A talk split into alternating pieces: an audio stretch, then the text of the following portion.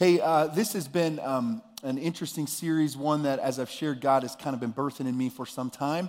And uh, it's a series called In Between. It's a series about waiting on God for a breakthrough. Knowing that something needs to happen, uh, there needs to be a breakthrough in our lives in some area, and yet it's not happening. And so we're waiting. And what we've been discovering is that a season of waiting is not a, se- a passive season. It's not a season for sitting back and just uh, waiting for things to happen, though that's part of it. But really, there's a purpose for a season of waiting. And that is that God wants to do a work in us. There are things He's working on in us. And so we need to be a part of that, connected to it. And we can actively participate in the growth He's trying to bring about in our lives. And so I've been trying to encourage you with that. That, listen, if you're going through suffering, like we worked at the, we looked at the first week, if you're in a season of suffering, we looked at Job and his story and how God grew him closer to Himself through that suffering. We looked at uh, if you're in a season of waiting on a promotion or advancement, we looked at King David and how uh, it was uh, seven to fifteen years between the time he was anointed to be king and he actually sat on the throne. And so there was a season there where he had to wait, where he was developed. It was challenging. Last week, we looked at a season of waiting on a prodigal, a son or daughter to come back to God, maybe a loved one, someone that you care about, a brother, sister, mother, father, someone that hasn't come to Jesus yet, but you uh, desperately long for them to, to come to Jesus and get saved. And we looked at the story of the prodigal son that Jesus told and how to navigate a season of waiting for that. This week, we conclude the series with uh, one of the most famous uh, characters in the Bible. Our theme this week is waiting for a dream to come true. Waiting for a dream to come true. I believe that we all have hopes and dreams. Dreams are very important. In the Bible, God is the giver of dreams. If you read the scriptures and the stories of both in the Old and New Testament, God is the one who speaks through dreams to His people. He speaks to them words of encouragement, sometimes direction, sometimes, sometimes things that He needs them to know. He reveals His will to them through dreams. This week, we're looking at probably the most famous dreamer in all of the Bible, a man by the name of Joseph. Joseph, Joseph lived um, at the time of the patriarchs. Uh, Joseph um, had a... Um, Uh, an important story because God used him in a powerful way to help the people of Israel. But dreams are connected to hope. Without hope, human beings will die. We cannot function without hope. Hope is essential. We struggle with depression and, and, uh, and suicide. Comes from, oftentimes the root is a lack of hope. And so hope is essential to us. Many think that dreams are a luxury of the young, that uh, when you're in your youth, you have the luxury of dreaming, but then real life hits and you become an adult and you have to get responsible and dreams go away. I think I might need to say to somebody this morning that if God gives you a dream, some of you had a dream years ago where you felt called to something, you felt like God was giving you a picture of the future, and that dream has died. It has gone away into the graveyard for dreams. Can I just say to you this morning that God has not forgot about that dream? If He gave you that dream, He has an intention of fulfilling that dream, of seeing it come to pass. Some of us get through life and we get to a point where we've just forgotten or we lose hope in it, or we think, well, I missed that, that ship sailed. I'm not going to get to do that anymore. Can I just tell you that's not how God operates? God is not in the same program that you are. He is not restricted to your process of seeing dreams come true. He has a different process. He can work things out in His sovereign will in ways that you could never dream of. And so today we're going to see this in the story of Joseph, that God's plan to get Joseph where He wanted him was very different than Joseph would have chosen. It is not a path he would have picked, and it's not a path that anyone else would have said, oh, here's the dream that you've had, and this is how you're going to get there, and no one would have prescribed this path. Yet God had this in mind. And God was working sovereignly in the life of Joseph. And so Joseph did fulfill what God wanted for him, the dream that He gave him. So I want to encourage you today that perhaps there's a dream that you let die that you need to consider again. Or perhaps we are at a new decade, twenty twenty, a new year, a new decade. Perhaps it's time for you to dream again. Maybe it's time for you to consider, what would God have for me in the next ten, twenty years, or the rest of my life? This is a time for that. It's a season of God's activity in our country, in our world. And I want to encourage you that there are things God has for us, and I hope today that we can catch a little bit of it. We can be encouraged with what God wants to do. And so let's dig into this today. If you have your Bible, turn to Genesis chapter thirty-seven. That's where we'll start. We're going to look at the life of Joseph. But if I could, as you're turning there, um, let me say a prayer for us as we get started. God, we come to you thankful, thankful that you speak to us today, thankful that you reveal your will to us today. Father, thank you for uh, being a God of dreams, a God who gives dreams, a God who speaks into our lives, future and direction and hope. And Father, I pray today, as we navigate your inspired word that you have protected for us and handed down to us over thousands of years, we can look at the stories contained within it, the, the, the words contained within it, and hear directly from you. God, I thank you for that. I pray you would touch our hearts today with what you want for us and how you want to speak to us in accordance with your will. And I pray this in Jesus' name, amen. Hey, as we start today, I just want to encourage you with this. Make sure that your dream honors God. As we set out to dream, as we think about the future perhaps, or we resurrect dreams from the past, make sure your dream honors God. Matthew six thirty-three says this, "Seek the kingdom of God above all else and live righteously, and he will give you everything you need." It's a verse that I learned in Awana years ago. It's a verse that has come to my mind throughout the years, that seeking God's kingdom, seeking his will. What is he about? What does he want to have happen on the earth? As I dream and think about my future, and I would say the same for you, consider seeking first God's kingdom. Secondly, live righteously. Each day, move closer to obedience to Jesus. Move away from sin in your life and move towards the will of God, obedience to God. Do not settle for sin in your life. Do not allow it to exist. Uh, without contesting it and fighting against it. Keep moving in the right direction. Live righteously. Lastly, God will make everything else come to pass. He will meet your needs. Um, he will give you the rest uh, of what you need in this life. And hopes and dreams are a part of what we need. And so um, let me encourage you with that. Um, our man Joseph, interesting story. Joseph, at the time we encounter him in Genesis thirty-seven, is about seventeen years old. He's a young man who's grown up in a home. He has uh, eleven brothers, so there's twelve boys in this family. His father is Jacob. Jacob is one of the patriarchs. Jacob's grandfather was Abraham.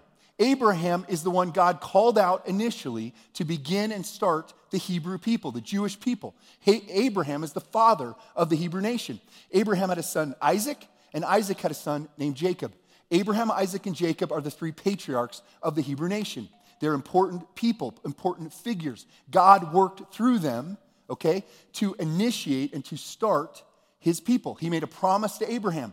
I'm going to give you land. I'm going to give you a place where you can live that is your own. I'm going to give you seed, which is offspring. I'm going to make a great nation out of you. And I'm going to bless you. And I'm going to bless the world through you. And so Abraham was an important character. His son Isaac continued this progression of following God, and God continued to roll out his will for the nation of Israel through Isaac and then Jacob. Now, Jacob was Joseph's father, and Jacob is an interesting character in that he was uh, the youngest of two boys. He should not have been the one to get the birthright, uh, to get the blessing, to carry on the family name, and yet he did. He was the one. Um, he is known most famously in part for stealing his brother's birthright. And so, great family dynamic, you know, a good man of character. Listen, the Bible doesn't present a perfect picture of people. It tells us the truth. It tells us uh, the bumps and, and problems and fo- foibles in their lives, the failures and sin. And that's why it's so believable and true, is because it's the reality of what happened. And so, uh, Jacob was a conniver. He was dishonest. He would steal and, and work to get things uh, to go his direction. And so this is Jacob. Jacob, uh, running from his brother after he stole his birthright, he had to flee, uh, as you would imagine would happen. And so Jacob ends up in the wilderness, and he runs into a man who uh, is a, a sheep herder and has a large um, herds to care for. And Jacob begins to work for him, and he falls in love with one of this man's daughters, Rachel. Uh, he, he falls for her, and he wants to marry her. And so he begins to negotiate with her father for this, uh, her hand in marriage. And he says, well, listen, if you work seven years for me, I'll give you my daughter Rachel. And so Jacob begins to work. He works seven years. And the, the okay, the father says, sure, uh, here you go. Uh, you, you can have my daughter. You fulfilled the agreement. And so um, uh, the night of the wedding happens, and, and uh, they go into their tent. The next morning, Jacob wakes up, and he realizes he does not have Rachel. He's been given Leah. Um, who is his father-in-law's oldest daughter. He's been tricked. So he works seven years to get Rachel, and he ends up with Leah, and obviously he's frustrated and, and furious, and he wonders what's happening, what's the relationship, what's going on here, and so he talks to his father-in-law, and his father-in-law says, well, listen, if you, yeah, yeah, I know there's a misunderstanding there, but you got to understand, uh, I had to marry her off first, and so uh, he said, if you work another seven years, you can have Rachel. And so Jacob works another. You can see how Jacob's life goes, right? And so this is the nature of his life, and so he's got two wives, where every man knows one wife is more than you can handle. He has two wives, okay? And just as every wife knows, you don't want two husbands. No, one's enough. Okay, we know that. Uh, again, these characters didn't live out God's plan and will in every arena. They went astray, okay? And we see that. And so he has two wives, and then they each have servants who act as surrogates. And so he uh, has children through four women. Um, and so here's Jacob trying to navigate all of this. He's got... Uh, As I said, he's got twelve sons, and two of them were born to Rachel, his favorite wife.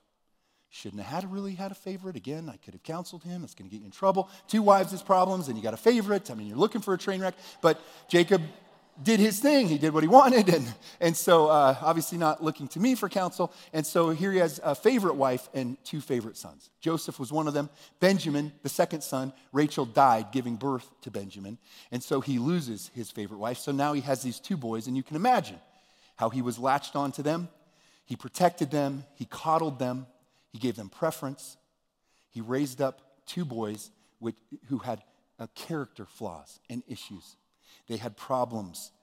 Um, in our story, one of the things I want to point out to you is that once God gives you a dream that honors him, make sure you share your dream with humility.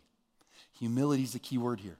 Joseph is seventeen years old in, in uh, Genesis chapter thirty-seven. If you want to follow along, starting in verse five, Joseph um, handled his relationship with his brothers um in an interesting way. Starting in verse five, chapter thirty-seven, one night Joseph had a dream. When he told his brothers about it, they hated him more than ever. By inference, they already hated him, okay? They hated him more than ever. Listening to this dream, he said, "We're out in the field tying up bundles of grain, and suddenly my bundle stood up, and your bundles all gathered round and bowed low before mine." His brothers responded, "So you think you will be our king, do you? Do you actually think you will reign over us?" And they hated him all the more because what? Because of his dreams and key and the way he talked about them. Soon Joseph had another dream, and again he told his brothers about it.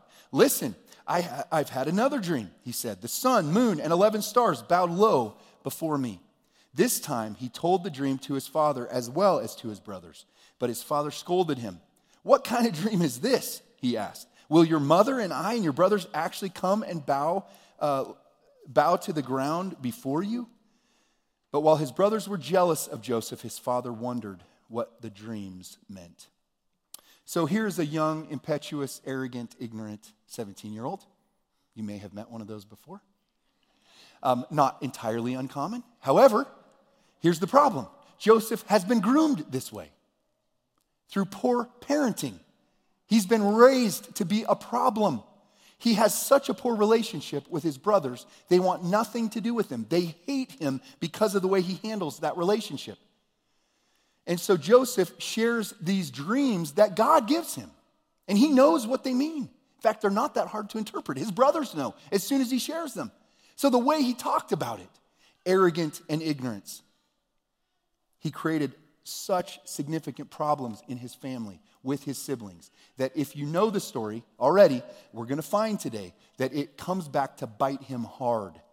He uh, he suffers at the hand of his brothers because of this poor relationship he has with them. Jacob was a rebellious son, as I shared. I think oftentimes in our country, we kind of encourage teen rebellion, right? We encourage some rebellion. You know, that's just normal to be an American kid, to do some stuff that you shouldn't do. And so when those rebellious teenagers grow up, get married, and have children, they sometimes have a hard time being parents.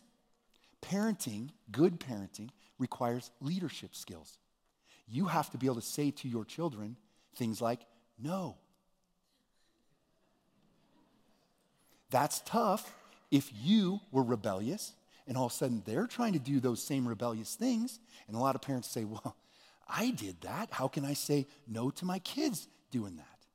Well, the way you can say no to that is to open your mouth and say no. Okay, listen, I'm serious. I know that it's difficult, but here's the thing. Being a grown-up, being responsible means that you step into a role of leadership and correction and instruction for your children. Something Jacob didn't do, something that is happening in our country less and less, something that is very important and essential. Doctor Spock, Benjamin Spock, wrote books on parenting. When I was a child, um, my mom had some of his books that she read. Uh, I found them as I grew older. Doctor Spock led the way among child-rearing professionals in instructing parents, listen to this, not to discipline their children. He said that doing so would damage children's ego. Later in his life, he realized that he had made a mistake. And he said, we have reared a generation of brats.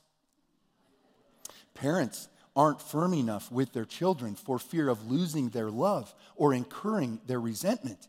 This is cruel deprivation that we professionals have imposed on mothers and fathers. Of course, we did it with the best of intentions. The road to hell is paved with good intentions, right? Okay, we did it with good intentions. We didn't realize until it was too late how our know-it-all attitude was undermining the self-assurance of parents. The truth is that parents know that their children are not perfect. They know. Um, I have a little granddaughter. She's beautiful. Uh, she's perfect. But I know that hidden behind that beautiful facade is a little sinner. I know that, okay? I know that she's not perfect. I know that she's gonna do things bad, okay? Because that's how we're all wired. We're born into a sinful world. We're born with sin natures. And professionals can uh, overlook those obvious things for some reason. You know, sometimes intelligence doesn't translate into common sense, okay? And so overlooking all that, encourage parents to do something they know they shouldn't do, but they listen to the professionals. Now listen, I'm not disparaging professionals, okay? My point is this. If someone tells you to do something with your children, in your life, in your business, whatever it might be, just a little uh, just a little insight here for you. This is free this morning. But if it goes against what God's word says and you choose to do it, you're headed for problems. You're headed for a train wreck, because I can guarantee you, without any question, without any hesitation, that it will not work. It may look like it's working for a little bit. It may have a facade of effectiveness, but in the end, it will produce nothing but problems. And that is what we've got to remember. Can I encourage you? Raising children, parents, don't listen to those that would push you away from what God's word says. God's word says to discipline our kids, to correct them. This is essential for their success. If we love them, we're going to do this. Yes, it's hard. Yes, it takes, um, uh, you know, confrontation, right? It takes uh, having them cry and be upset with us and maybe throw a fit and those things. Can I just tell you, after raising three kids, they're all adults now, um, that I, I led them, I contradicted them, I got after them, I got on them, I pushed them. Okay, I have relationships with all of them. They don't hate me. At least they don't tell me that to my face. Listen, it's going to be all right. Trust the process. Trust God. Do what needs to be done. Okay, let's move on. The reason Joseph had to be broken of his arrogance is that his character had flaws. Joseph had this relationship with his brothers. They hated him, and so one day his father sent him to check on them. They were out watching the sheep. They had traveled north from their home. They were looking for pastures for the sheep. They had uh, traveled and navigated. Joseph went out to find them. He couldn't find them. He was wandering around. A guy came up to him, said, "Can I help you? You look lost." He said, "Yeah, I'm looking for my brothers." He directed him towards them. Joseph found them, and he was headed towards them. The Bible says when they saw him coming a long ways off, they started to conspire a way to kill him. Okay, I have siblings. We fought. I'm the oldest. I was a jerk sometimes. I mean, we got into it a little bit. My brothers here today can testify, okay? But never at any point that I'm aware of did we want to kill each other, okay? Really. Now listen, this is harsh. Joseph has walked himself into a situation in life that is fatal, seemingly blind to it, seemingly unaware of what he was doing. But nevertheless, his brother said, we need to end his life. Well, Reuben, the oldest, said, no, let's don't kill him. Let's don't kill him. Let's just sell him into slavery. We can make some money from him, and we don't want his blood on our head. And so this is what they decided to do. And so Joseph, this young man who was privileged, a favorite, father protected him, gave him extra stuff.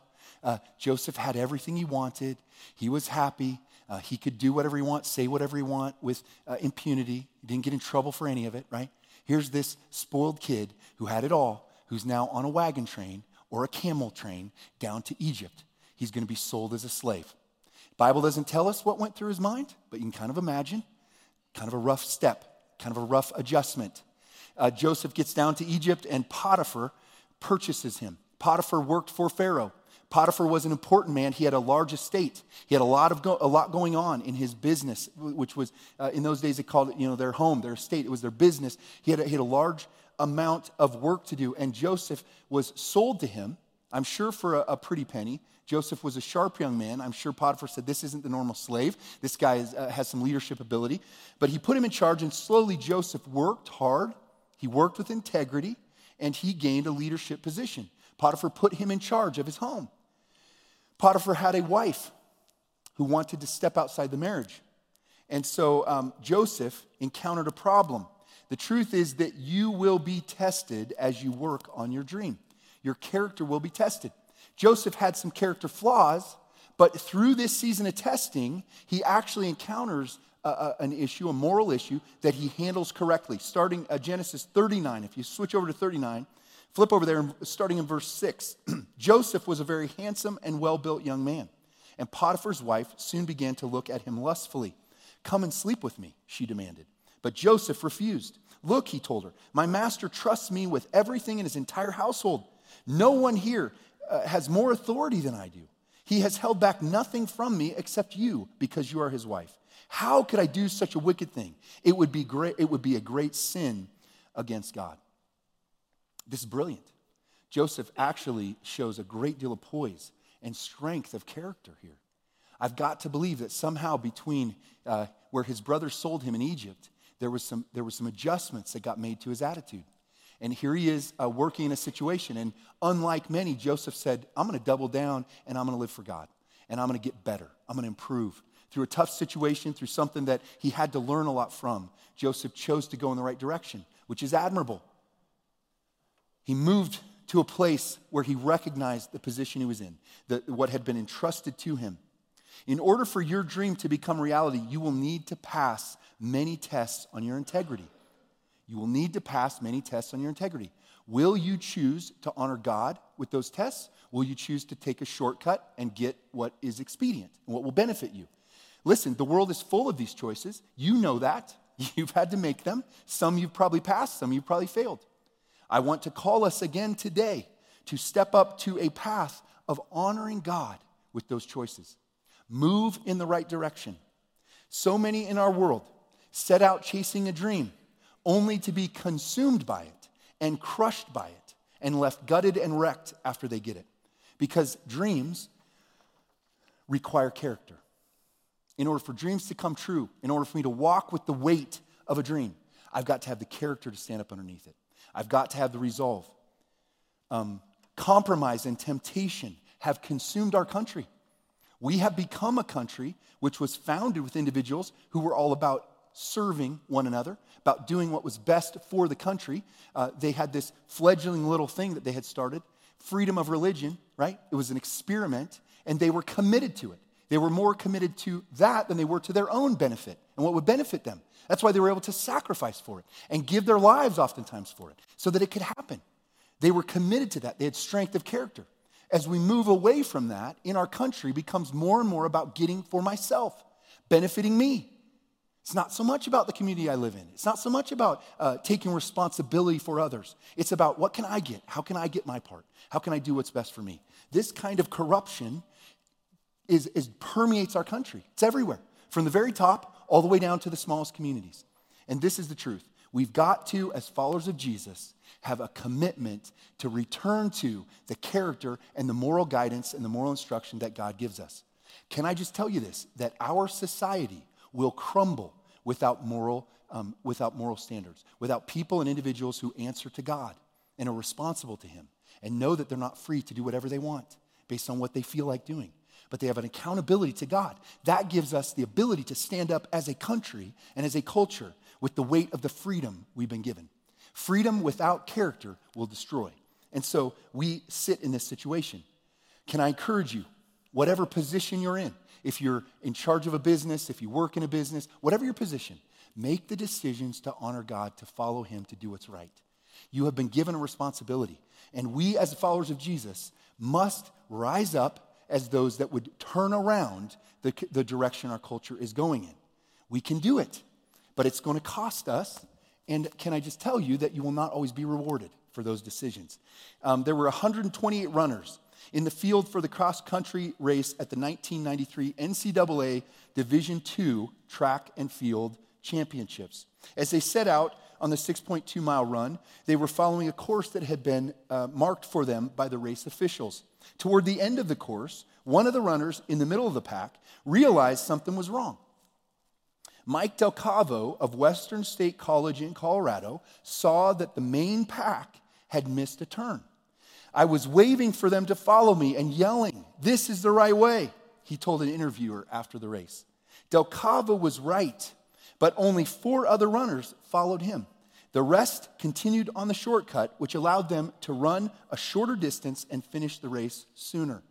In a widely criticized decision, race officials allowed the abbreviated course to stand as the official course, and Delcavo officially finished one hundred twenty-third. The world does not always reward staying on track, literally or figuratively, but the path we follow is important to God. The scriptures teach us that when we make a decision to trust in Jesus, we are justified, we're saved. It also teaches us that there will be an accounting we give at the end of our lives. This is not regarding salvation, it's, rec- it's regarding rewards. It's, recall- it's regarding affirmation by God our Father and Jesus our Savior. We'll stand before him, and the works that we've done, the effort we've given in this life, will go under fire. And the things that were done for him with the right uh, motives and the right um, response in obedience to him will stand up under the fire and will be recognized for those things we did in his name for him correctly. Can I encourage us to continue to take the right path, to do the right thing? Don't accept shortcuts. Don't take them, even if it sets you back, and it will.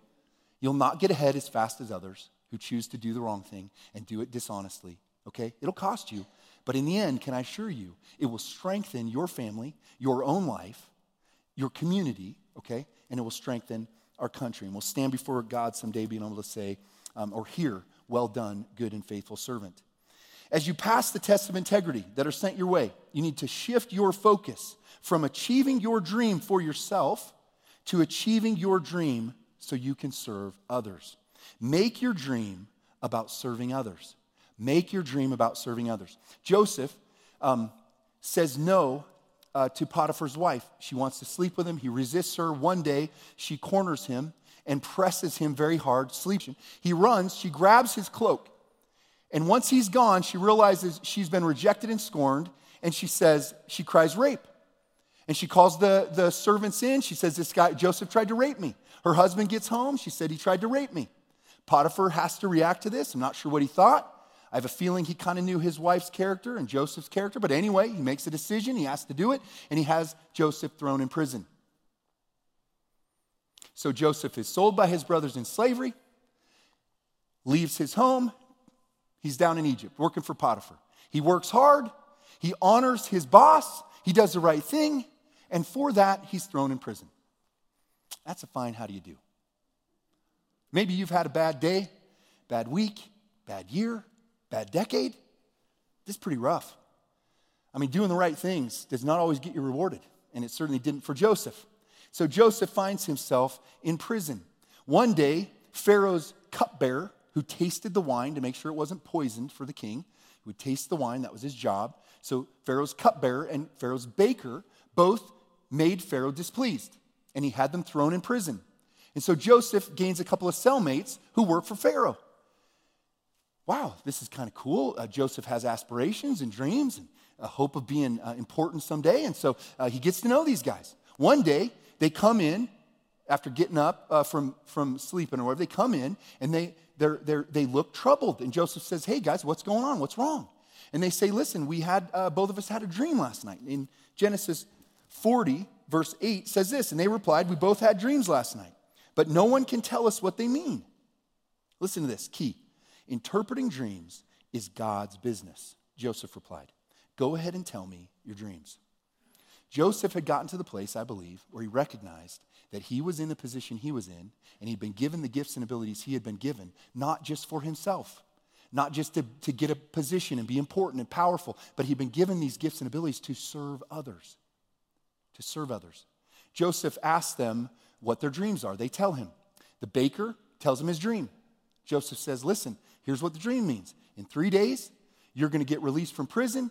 Pharaoh's going to impale you on a post and kill you. Have a great day." Tough news. Joseph delivers it. This is the interpretation. It's what's going to happen. The cupbearer has a different um, interpretation of his dream. In, in chapter forty, verse twelve, it says this. "This is what the dream means," Joseph says. "The three branches represent three days. Within three days, Pharaoh will lift you up and restore you to your position as his chief cupbearer. And please remember me and do me a favor when things go well for you. Mention me to Pharaoh so he might let me out of this place.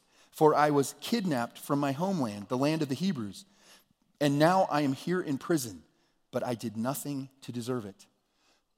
Joseph's not quite there, but he's in the same place any one of us would be, going through what he's gone through, continue to say this is unjust and unfair, it's not right. But he recognized something important. Joseph started to realize that he was here to serve others, not just get his own promotion. Listen, the world is full of ambitious people.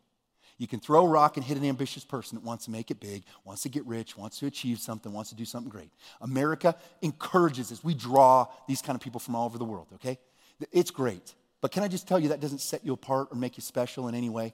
Walking into the world and saying, "Hey, I'm so great. Everybody needs me and what I have to offer. I'm so smart. I'm so talented. Wonderful, wonderful. We don't need more of you, okay?" We don't need more of you. There's plenty, way too many. What we need is a shift from people who are about promotion, advancement, getting rich, making it on their own for themselves, to a shift to recognizing that I need to become great and, and influential, make a difference in this world, to serve and help others. Listen, the world's recognizing this. Uh, the venture capitalists uh, watch shows and see things. They, they, guys come in front of them. They want to pitch their ideas. And they say to them, "Listen, it's great. You're ambitious. You want to make a lot of money. And your, your business model needs to make sense. But don't come to me with your ambition in, in a way that you're going to get famous and rich. Come to me with an idea that's going to change the world. It's going to help people's lives get better." Okay, these are pagans that are figuring this out. Can I just encourage us as the people of God in the Church of Jesus Christ, we can recognize that serving others and helping make the world better should drive everything we do. It's what God has called us to. Um, just some things I want to encourage you with, uh, some steps to take to learn to serve. Step number one, spend time with God each and every day. As you do, God will begin to transform your mind towards a focus on others rather than on yourself. This is what God does in our lives, in our hearts and minds. Step two, take the SHAPE class here at Mitchell Brian Church. We have a SHAPE class. It is all about helping you discover how you're made, how you're wired, how to put everything that you are, who you are, everything you've been through, put it together and find a place for you to serve in ministry. Step three, begin to serve in your local church. Serving in church ministry will teach you what serving is all about. You do not learn to serve in any other part of the world. Everything else, so we have a service industry, it's about benefiting me. It's about getting what I want, getting ahead, okay? This is just the nature of the human race and certainly the nature of our culture. But in the church, we learn to serve others. Jesus said, "If you want to be great in my kingdom, you must learn to be the servant of all." Jesus got down on his knees and washed his disciples' feet. As a servant, he led. We learn how to serve in the church. You need to learn how to serve others. Not just get for yourself, not just get your way, not just get things done the way you want them, but to serve other people. It's a, it's a difficult process. I have a friend who recently said, "I've done a lot of things as a Christian, and I thought I'd done some really powerful things, some really tough things. But recently I'm trying to learn to serve. And can I just tell you, it's the hardest thing I've ever tried to do in my life." He said, "You can't fake it. You can't, you can't pretend to serve others. If you're empty inside, if you aren't filled up with Jesus and you try to give to others and serve them, you're not going to be able to do it. Serving is tough, yet it's what we're called to do. So begin to serve. Step four, begin observing the needs of the people around you. Watch for people that are having things like a rough day, a difficult time, stress on their face. Now listen, in order to see that, you have to be thinking about somebody else besides yourself, right? You have to be aware of the people around you. Um, but ask God to show you someone that is in need so you can serve them. Um, when my kids were coming up, there was a movie that I made them watch about every other week. And uh, normally, you know, kids love to watch movies. After a while, they started to go, "Dang, watch again." I said, "Yeah, watching again. Here we go. I'm making nachos. We're watching this movie." Okay, the movie is called Robots, and it's a little animated movie. It's just kind of cute, right? I thought animated movies for my kids, but it had a message I wanted my kids to get.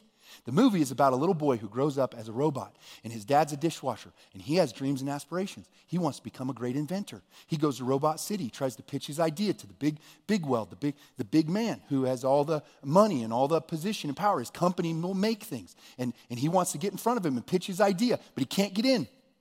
He's rejected, turned away. He finds himself on the street with some other robots who are of lowly position. They're broken down. They're struggling, just like him. And he starts to figure out that if he will use his gifts and abilities as an inventor, if he'll use those to help other robots, he can start to help other people. And pretty soon, as a result of the movie, by helping other people, his dreams do come true. The, the, the key phrase in the movie, I'm tempted to ask my son because he's in here, but the, the, he knows. The key phrase in the movie is this: see a need, fill a need. See a need, fill a need. Now listen, the pagan world came up with that, but it's genius. It's what we should be doing as Christians. It's what Jesus teaches us to do, is to walk through the world, see the needs around us, and move to meet them and fill them and do something about them. We can't do everything. We can't solve every problem, but you can help somebody that you rub shoulders with every day. You can be available to help them, to minister to them, to encourage them. Let's learn how to serve others. As you walk with God, as you walk God's path and stay true to him, you will grow to realize that it is by God's power that your dreams will come true. Joseph began to realize that um, as he as he lived, he uh, told these men their dreams. The baker, of course, it came true. He was killed by Pharaoh. The cupbearer got out of prison. Joseph said, "Please remember me." Of course, the cupbearer forgot him promptly. And two years later, Pharaoh woke up after a night of sleeping. He was distraught. He had a couple of dreams. And he said, "I don't know what these mean. I need somebody to help me." He began to ask, "Who knows how to interpret these dreams? Somebody help me. These are troubling me." And the cupbearer said, "Ah, there's this kid in prison. He interpreted a dream for me. Maybe he can help you." And so Joseph has an appointment with Pharaoh. It's interesting because the Bible says that he cleaned up, uh, took a bath and a shower, put on some clean clothes. It says that he shaved, which we all know means he shaved his neck. That's all men would do, right? Okay, come on, man. That's a good, nobody really laughs at that. That's genius. Okay. So he shaves and he goes to meet with Pharaoh. And Pharaoh says, "I've had these two dreams. Can you interpret them?" Listen to this. Uh, Genesis forty-one, verse sixteen. This is what Joseph says. "It is beyond my power to do this," Joseph replied. "But God can tell you what it means and set you at ease." Joseph came to realize that God had the power to work through him. His dreams coming fulfilled were not about him being famous and being important. His opportunity, his moment in front of Pharaoh was all about God working through him. If you and I will recognize that God wants to work through us, he's given us gifts and abilities. Some of us have the ability to do things uh, and to influence people and to, to start things that are fabulous, to dream big dreams. Listen, God wants to work through you to accomplish something great. It is not by your power, it is not your abilities that he needs to make something happen. Okay? It's not because you're so special and important. It's because God wants to work through you. William Booth, who was the, the founder of the Salvation Army, said something like this. He was asked how he had such a great impact and how um, the, he had changed the world so much there in England, working with the poor in London. He said this: if there's anything, if there's anything of power in the Salvation Army today, it's because God has all the adoration of my heart, all the power of my will, and all the influence of my life. Lastly, recognize that God's greater purpose, or recognize God's greater purpose for your dream. Joseph, at the end of his life, um, was able to interpret Pharaoh's dreams, and he said, "Listen, Pharaoh, you had a dream that says there's going to be seven years of plenty, and then there's going to be seven years of famine." And so Pharaoh put him in charge, second only to Pharaoh. He gained this position of prominence that he had dreamt about, that God had given him dreams for. He finally found his place into that position. And it was from prison that he was moved into that position. So I don't know where you're at. I don't know what you're going through. You might think, there's no way I'm going to get to the place that I've dreamt of. There's no way I'm going to get there from here. Can I just tell you, God doesn't have a problem with getting you from where you're at to where he wants you, wherever that is. It's not a problem for him. Joseph experienced that, ushered directly from being a prisoner into being second in command in Egypt. He began to prepare. He stored the crops from the seven years of, of uh, plenty. And then the seven years of famine started. And there was enough food in Egypt to feed the world. Jacob and Joseph's brothers didn't have food. Jacob said, some of you boys need to go down to Egypt and see if you can get some food for us. And all of a sudden, Joseph's dreams start to come to reality because his brothers come and meet with him. And he has to go through a process of working through his emotions, his trust issues with them, his anger, his resentment. Even though God had taken him through so much, he still had to work through a process with them. You can read about it in Genesis forty-nine and fifty. In, in uh, Genesis fifty, verse nineteen, Joseph expresses to them something very important.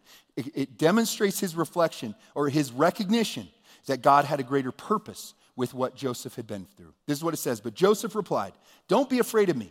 Am I God that I can punish you? You intended to harm me, but God intended it all for good. He brought me to this position so I could save the lives of many people.